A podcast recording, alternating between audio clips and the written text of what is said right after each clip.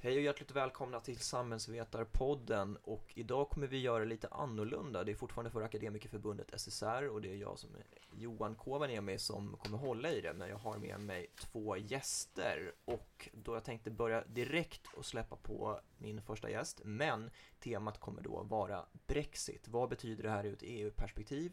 Europa Europa eh, och hur kommer det här påverka svensk ekonomi? Eh, vi försöker ta en spaning vad som har hänt i veckan och eh, försöker göra vår bästa bedömning. Så jag släpper på min första gäst. Presentera dig, vad heter du, vad jobbar du med? Hej, jag heter Katarina Lundahl. Jag jobbar som chefsekonom här på Akademikerförbundet SSR. Jag är nationalekonom och har en bakgrund med att jag bland annat har jobbat på EU-kommissionen i Bryssel. Sen även i svensk politik i riksdag och regeringskansli. Mm. Och du är ganska ny här på förbundet, du började kring årsskiftet. Ja, precis, det stämmer. Så jag är ny i den här världen. Ja, har du fått ordning på dina ansvarsfrågor, vad du ska göra? Eh, ja, men det är delvis. Sen, det, jag har ju en ny tjänst så att eh, jag håller på att bygga upp eh, vad jag ska göra framöver. Så det känns väldigt spännande. Ja, och vi är jätteglada att ha dig här också. Eh, skänker ytterligare mm. legitimitet till arbetet och gör att vi kan göra ett bättre jobb för alla medlemmar. Så, eh, du har, jag bad dig att spana lite på Brexit, vad det här betyder och eh, valde några ämnen. Eh, vad, I det stora hela, eh, vad är dina kommentarer? Till, till omröstningen? Ja. Mm. På något sätt så trodde ju väldigt många att de ändå till slut skulle ta sitt förnuft till fånga och rösta för att stanna, men det gjorde de inte. Och man kan ju se några olika orsaker till det. Dels så har både brittiska politiker och brittisk media under väldigt lång tid varit väldigt EU-negativa. Matas man med att EU är dåligt så är det klart att man inte känner sig jättelockad av att rösta för det.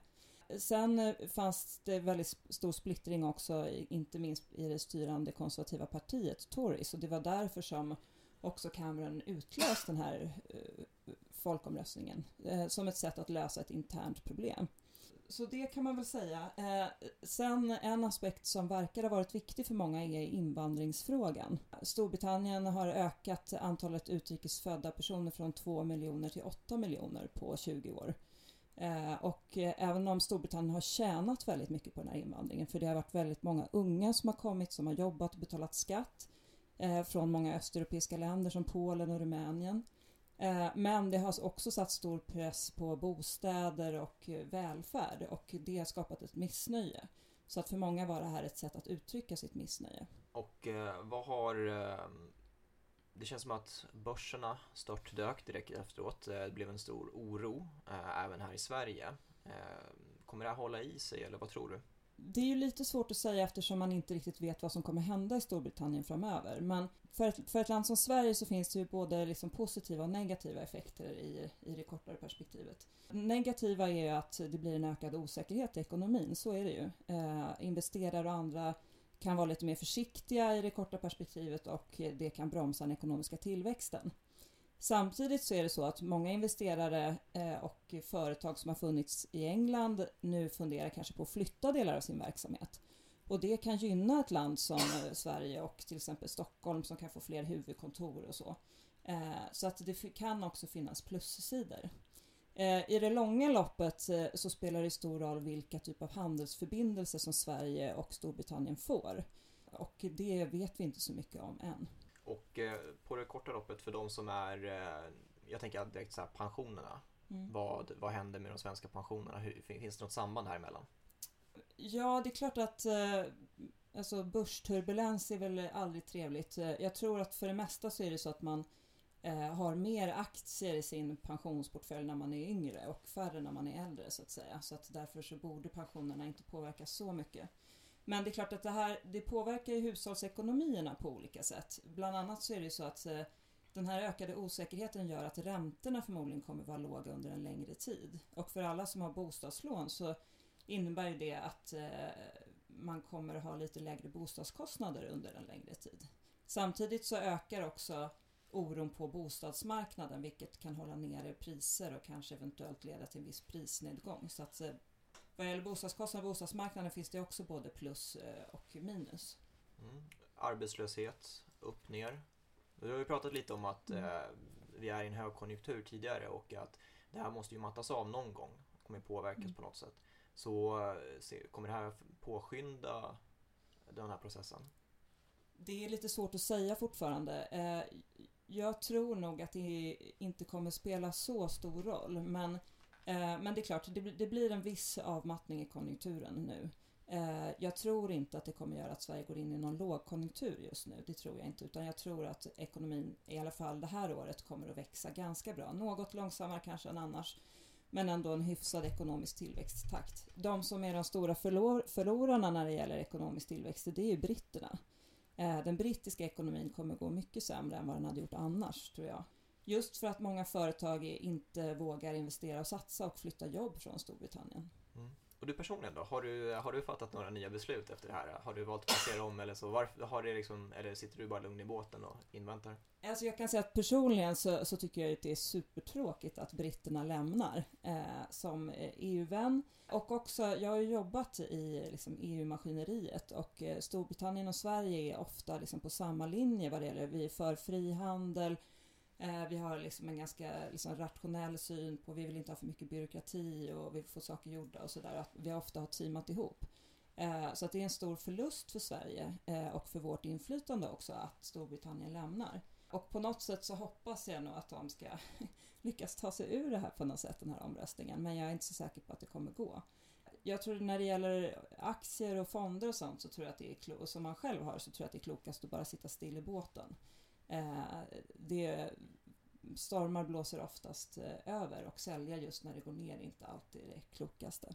Okej, men om vi går vidare då på liksom den politiska aspekten. Vad betyder det här för EU-samarbetet, Storbritannien, eh, det europeiska projektet då? Du har jobbat, jobbat där, så berätta, vad, vad är din syn på det? Jag tror att många som i EU och EU-ledare har blivit omskakade av den här omröstningen. Så att det är ju klart en väckarklocka för många. Eh, sen eh, drar nog olika EU-ledare lite olika slutsatser än så länge. En del att man måste ha ett närmare samarbete och en del kanske att eh, man måste fokusera på det som är viktigt och ge nytta till medborgarna och så. Så att det är en diskussion som kommer fortsätta tror jag under hösten och som nog många EU-ledare tar på allvar. Jag tror att det eh, på ett sätt kan vara bra för EU att liksom tänka till lite varför man gör saker och vad, och vad man ska göra. Sen är det klart att eh, risken är stor att det här med EU, och, eller det här med Storbritanniens utträde kommer bli en väldigt långdragen process. Eh, ekonomierna och eh, relationerna är så ihoptvinnade och det kommer bli väldigt tuffa förhandlingar. Så att eh, det här kommer att pågå i ganska många år, eh, själva utträdet, om det nu blir ett sånt. Ja men alla säger ju att först måste man lämna in den där artikel 50 eller vad mm, ja, Artikel 5. Mm. 5 Ja, och sen, så, sen är det två års förhandlingar. Ja, det är så det står då i Lissabonfördraget där det här regleras. Alltså att, eh, att man måste lämna in den här ansökan om att utträda eh, och efter det så har man två år på sig att förhandla. Men de flesta bedömare säger att de där två åren kommer inte räcka. Så att det är ju inget som förbjuder en att förhandla längre. Och det, det, kommer nog bli en längre process. Eh, och det är också oklart än så länge när man kommer lämna in den här ansökan. För nu är det en ledarstrid i det konservativa partiet Tories premiärminister Cameron har avgått. Eh, och de som är huvudkandidaterna att ta över, där har man lite olika syn på när man ska lämna in den här ansökan och, och, eh, eh och hur man ska förhandla med EU. Mm. Och eh, inrikespolitiskt då i Storbritannien, eh, kan du utveckla vad... Eh, nu, nu finns det ingen ledare fram till deras konvent. Ja, jag har förstått det så här att, eh, att Cameron har avgått. Eh, en ny ledare för Torypartiet kommer utses, eh, eller man kommer presentera kandidaten i mitten på september och därefter väljs de på någon typ av kongress. Nu pågår en ledarstrid. Det finns som jag uppfattat det två huvudkandidater. Det är Theresa May som är inrikesminister idag och det är Michael Gove justitieminister som har varit en viktig person på nej-sidan. Och de har lite olika profil vad det gäller sitt EU sin syn på EU där Michael Gove är väldigt hård för när det gäller liksom immigration och eh, att kunna liksom stänga gränserna eller begränsa invandringen är liksom en väldigt viktig fråga. Eh, för honom och han har ju då stått på nej-sidan. Theresa May har stått på ja-sidan även om hon inte är helt, eh, hon är också lite EU-skeptisk så, men hon har sagt att hon kanske inte kommer lämna in den här ansökan om utträde med en gång. Så vilken, i vilken hastighet och vilken vändning som förhandlingarna tar kan spela roll. Det kan spela roll vem som leder eh, Doris. Sen är det också så att eh, Jamie, James, Jamie Corbyn som leder eh, Labour, han har blivit väldigt eh, eh, ifrågasatt efter att eh, då har varit på ja-sidan, liksom för, kampanjat för att Storbritannien ska stanna i EU, men misslyckats och gjort en väldigt svag insats. Ja, så det är väldigt mycket som är, som är osäkert just nu. Det kommer vara långdragna förhandlingar och eh, men så att säga prognosen är att det inte nödvändigtvis slår hårt mot svensk ekonomi i alla fall och jobben just nu. Nej, det kan man väl säga. Lite lägre tillväxt än annars, men svensk ekonomi ser väl ändå ut att tuffa på. Eh, sen är det som du sa, stor osäkerhet eh, kring eh, hur, hur förhandlingar med Storbritannien utvecklas. Och det är klart, i det långa loppet så är det ändå viktigt för Sverige att ha bra handelsrelationer med Storbritannien. Toppen, då ska vi släppa på vår nästa gäst. Och eh, då välkomnar jag även vår andra gäst. Eh, kan du inte berätta vad du heter, vad du jobbar med? Oj, ja, det är långt, det kan ta vi bort. Ja, tack så mycket för möjligheten att vara med här idag och prata om detta spännande folkomröstning i eh, Storbritannien. Jag heter Maria Östberg Svanelind och jag är internationell sekreterare på förbundet. Jag har jobbat här länge med lite olika saker men jag har också jobbat i regeringskansliet precis som Katarina. På näringsdepartementet jobbade jag på min tid och jobbat ansvarig för framför allt jobbat med arbetsmarknadsfrågor kan man säga.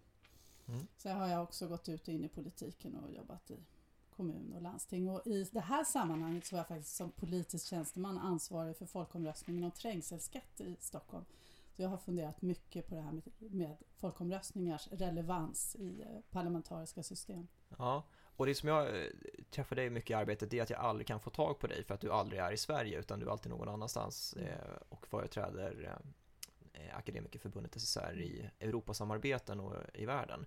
Så, och därför har du en bra eh, omvärldsanalys, ska jag tänka mig här, över vad som, hur det här påverkar fackföreningsrörelsen runt om i Europa. Kan du inte berätta lite om det? Jo, jag är oftast i Bryssel när du söker mig, men på en del andra ställen också.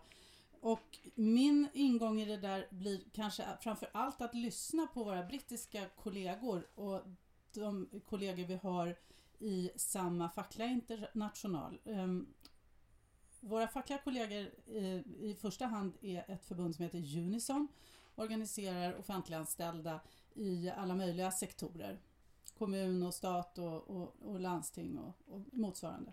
För, för bara säga sådär, mm. det, det är ju den svenska modellen med de här tre centralorganisationerna är ju i princip världsunik. Det finns väl inte riktigt samma? Nej, den ser inte så ut. Man har federationer, men man har inte akademiker, ingen egen federation för akademiker och ganska ofta är akademikerna med i de andra förbunden eller inte organiserade alls.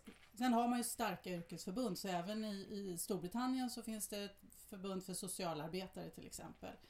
Eh, men samhällsvetarna är ofta med i eh, samma fack som eh, man blandar på ett helt annat sätt. Och sen är de inte med alls. Utan det är det som är det unika i den svenska modellen, att vi har en så hög anslutningsgrad.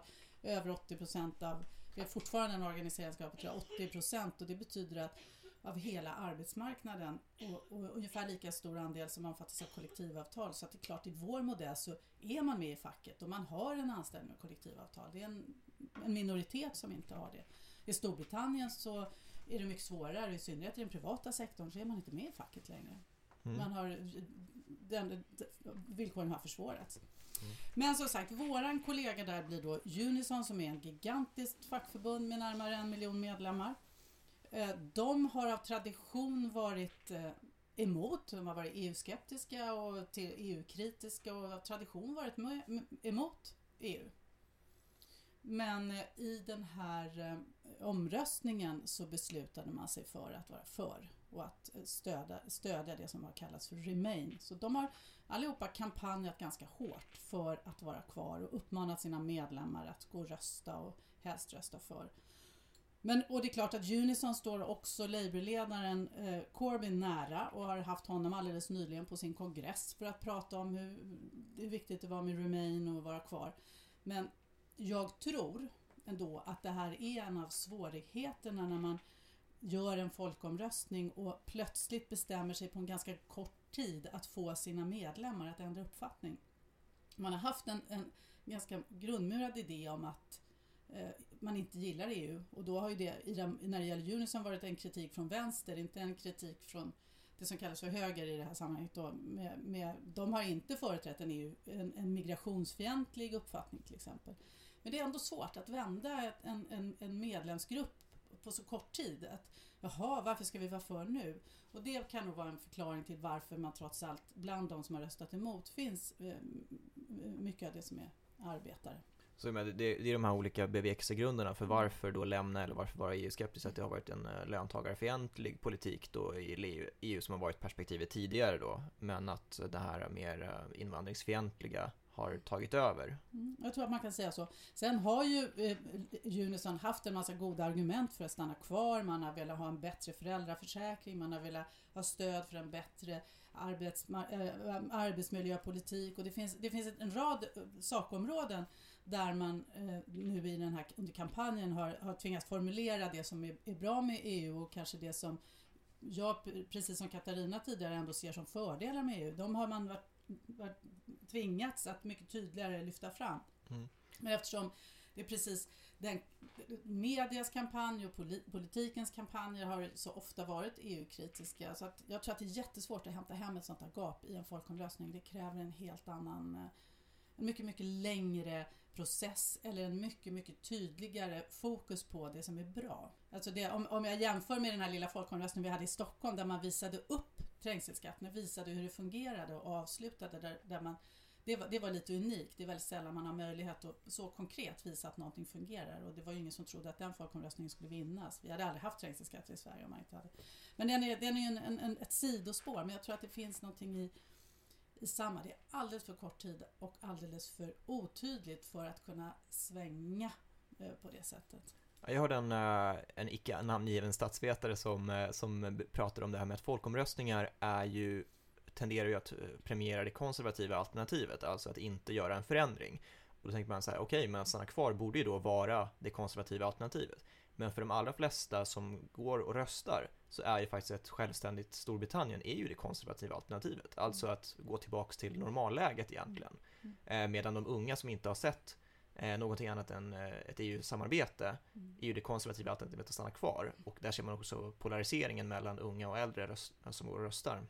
Och jag tror att det där, och det där är så intressant att det är de unga som har vill ha kvar, att de gamla vill ha någon annan dröm och att eh, det, det men jag är, jag är i grunden ganska skeptisk till folkomröstningar, det måste jag ju erkänna. Och eh, tror i alla fall att vissa typer av, att eh, i system med, med, med demokratiskt valda politiker som ställs, tvingas kandidera med ganska tät regelbundenhet. Vi har allmänna val i, de flesta, i alla europeiska länder med ganska ganska tätt. Så att ehm, ja, det, det, det, det måste jag nog erkänna. Mm, absolut. Eh, men vi går vidare och jag tänkte på hur ser det ut med, mellan eh, de olika fackliga eh, fackförbunden i de internationella samarbetena? Vad är, finns ett överlag EU-positivt perspektiv? Är, är, är det lite beroende på vilket land de är ifrån? Ja, Alltså inom, inom ramen för det europeiska samarbetet, alltså den globala organisationen heter PSI, Public Services International och vår europeiska sektion heter EPSO, European Public Services Unions. EPSO är en central, den centrala parten i den, sek, den som kallas för den sektorssociala dialogen, alltså partsförhandlingarna mellan arbetsgivare, arbetstagare och, och kommissionen. Och på EPSU-sidan, där är ju vi medlemmar och då har man, eh, träffar man arbetsgivarna i fyra olika dialoger och vi är med i två. Vi träffar arbetsgivarna på den kommunala och kommun och landstingssidan. Då är den svenska parten som är med i SKL. Och vi träffar dem också på den, den, eh, i den statliga sektorn och där borde den svenska arbetsgivaren vara Arbetsgivarverket men de har av andra skäl valt att stå utanför. Men så att vi åker till, våra representanter från SSR åker tillsammans med de andra svenska förbunden till Bryssel och träffar de europeiska arbetsgivarna och bland annat då SKL. Och där är ju naturligtvis Storbritannien också med och i de sammanhangen så tycker vi, tror jag, alla de fackliga organisationerna från de olika europeiska länderna att det är ett bra och viktigt instrument för att försöka komma eh, hitta gemensamma lösningar på, på problem relaterade till arbetsmarknaden. Och det här kommer ju inte Storbritannien att få vara med i längre. De blir ju helt utestängda. De, det är ytterligare ett ställe där de inte kommer att kunna vara med och påverka och inte heller kunna få goda exempel med sig tillbaka. Men, eh, men för, att, för att gå tillbaka till själva frågan då. Eh, visst, det är, en, det är en plattform, eh, de kommer inte att vara med och påverka, men, men finns det en enighet kring, eh, kring eh, i, med Europafacken så att säga? om, om, om EU, alltså, jag skulle säga att där vi befinner oss så är man ju positiv till att delta i EUs arbete men jag är, klar, jag är ganska övertygad om att du hittar EU-skeptiker i, i många fackförbund runt om i Europa. Det tror jag på precis samma sätt att EU är eliternas projekt. Vi har, Gre- vi har ju Grekland med till exempel och, och det finns ju inte så många grekiska fackliga företrädare som har särskilt mycket gått till övers för EU efter den åtstramningspolitik som har förts och där, där Greklands eh, arbetare har drabbats ganska hårt. Också Spanien, Italien så att EU-skepticismen är nog, eh, den finns ju lite varstans och den finns ju även i Sverige. Så en av förmånerna med att vara med i EU är ju den fria rörligheten då, att kunna arbeta och leva i andra EU-länder. Hur kommer det här påverka? Ja, det vet vi ju fortfarande inte riktigt och det beror ju också på dels om man verkligen går genomför det här eh, utträdet som folkomröstningen har rekommenderat. Eh, men, men också beroende på vad man får för avtal. Men i princip så hamnar man ju utanför den, de, de överenskommelserna och det kommer ju att vara problem. Vi vet att vi har jättemycket svenskar i England. Jätte, London är Sveriges fjärde största stad om man räknar invånare. Jättestor oro. Vad, vad händer? Får vi bo kvar? Eh, massor med britter eller irländare, Nordirland söker om irländska pass. Liksom. Så att det här är ju en, en svår fråga. Men det är svårt att säga vad det kommer att betyda de facto. Eh, men, men det är klart att det kommer att påverka och jag tror att man är rätt må- viktigt för de andra länderna just nu att göra sådana markeringar, att förklara för Storbritannien att det här betyder förändringar. Nu har ni röstat för ut och då blir ni av med era, eh, det som är förmånerna i, i Ja, för jag tänker det här föregicks väl av ett eh, vallöfte om att minska eh, invandringen till Storbritannien dessutom, så att begränsa den fria rörligheten var väl ett attraktivt argument för eh, livsidan, Mm. om jag förstår det i alla fall. Absolut, så, så var det, men den, den har ju också en baksida som ingen riktigt har klarat av att åskådliggöra. Återigen, en kort period, en, en knepig folkomröstning, väldigt svåra frågor, svåra att i brittiska medielandskapet ens klara av att belysa den frågan. Jag tror att jag tror att man har varit ganska dålig i brittisk media på att göra självständiga analyser av vad innebär det här. Utan det har varit, en, har varit in, in, en invandringsfråga, att stoppa invandringen. Och, Hur, hur ser samarbetet ut där då mellan den fa- fackliga sidan och eh, brittiska Labour? Alltså brittiska Labour är ju och, och fackföreningsrörelsen har ju av tradition haft väldigt starka band. Sen har man ändå för en, vad blir det, 10 års, 15 år sedan, man lyckades ändå på något sätt skapa lite tydligare skillnader. Eh, men eh, Jeremy Corbyn är en fackföreningsman, han är en vänsterman och han, eh, han har nu fått, Unison som är vår part, har ändå uttalat sitt stöd för honom men de har samtidigt också sagt att det är viktigt att partiet håller ihop och klarar det här. Men det är ju en, en förfärlig eh, det är förfärlig, eh, förfärliga scener som spelas upp just nu där nästan hela, eller så stor del av parlamentsgruppen säger att han måste lämna och där eh, de här och han själv har inte en tanke på att lämna och det skadar ju Labour. Oavsett vad man tycker så skadar detta Labour oerhört mycket. Jag tror att erfarenheten av alla typer av sådana interna konflikter är att de som står utanför, om inte de där i det där partiet ens gillar varandra, varför ska vi gilla dem? Så att jag tror att det kommer att bli det här. Labour måste lösa det här på ett, på, på ett snabbt och eh, de kan inte heller ägna sig åt uh, interna strider när de måste ta, ta tag i den större frågan. Så summan just nu är att det är totalt, eh, totalt kaos i de två största partierna. Dels det regeringsbärande partiet och sen största oppositionspartiet. När det ändå var en sån möjlighet för ett oppositionsparti att kliva fram och visa ledarskap när det styrande partiet har lite bekymmer. Men här gör ju Labour precis tvärtom. De visar på en ännu större kaos. Så att är det är verkligen oroande. Storbritannien har, har verkliga bekymmer just nu.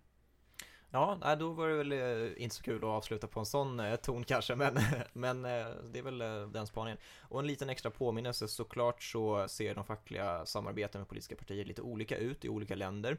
Och eh, Akademikerförbundet SR är ju av tradition och alltid partipolitiskt obunden och påverkar och samarbetar utifrån eh, ja, de frågor som är viktiga för oss med både regering och opposition oavsett den konstruktionen som råkar vara just nu.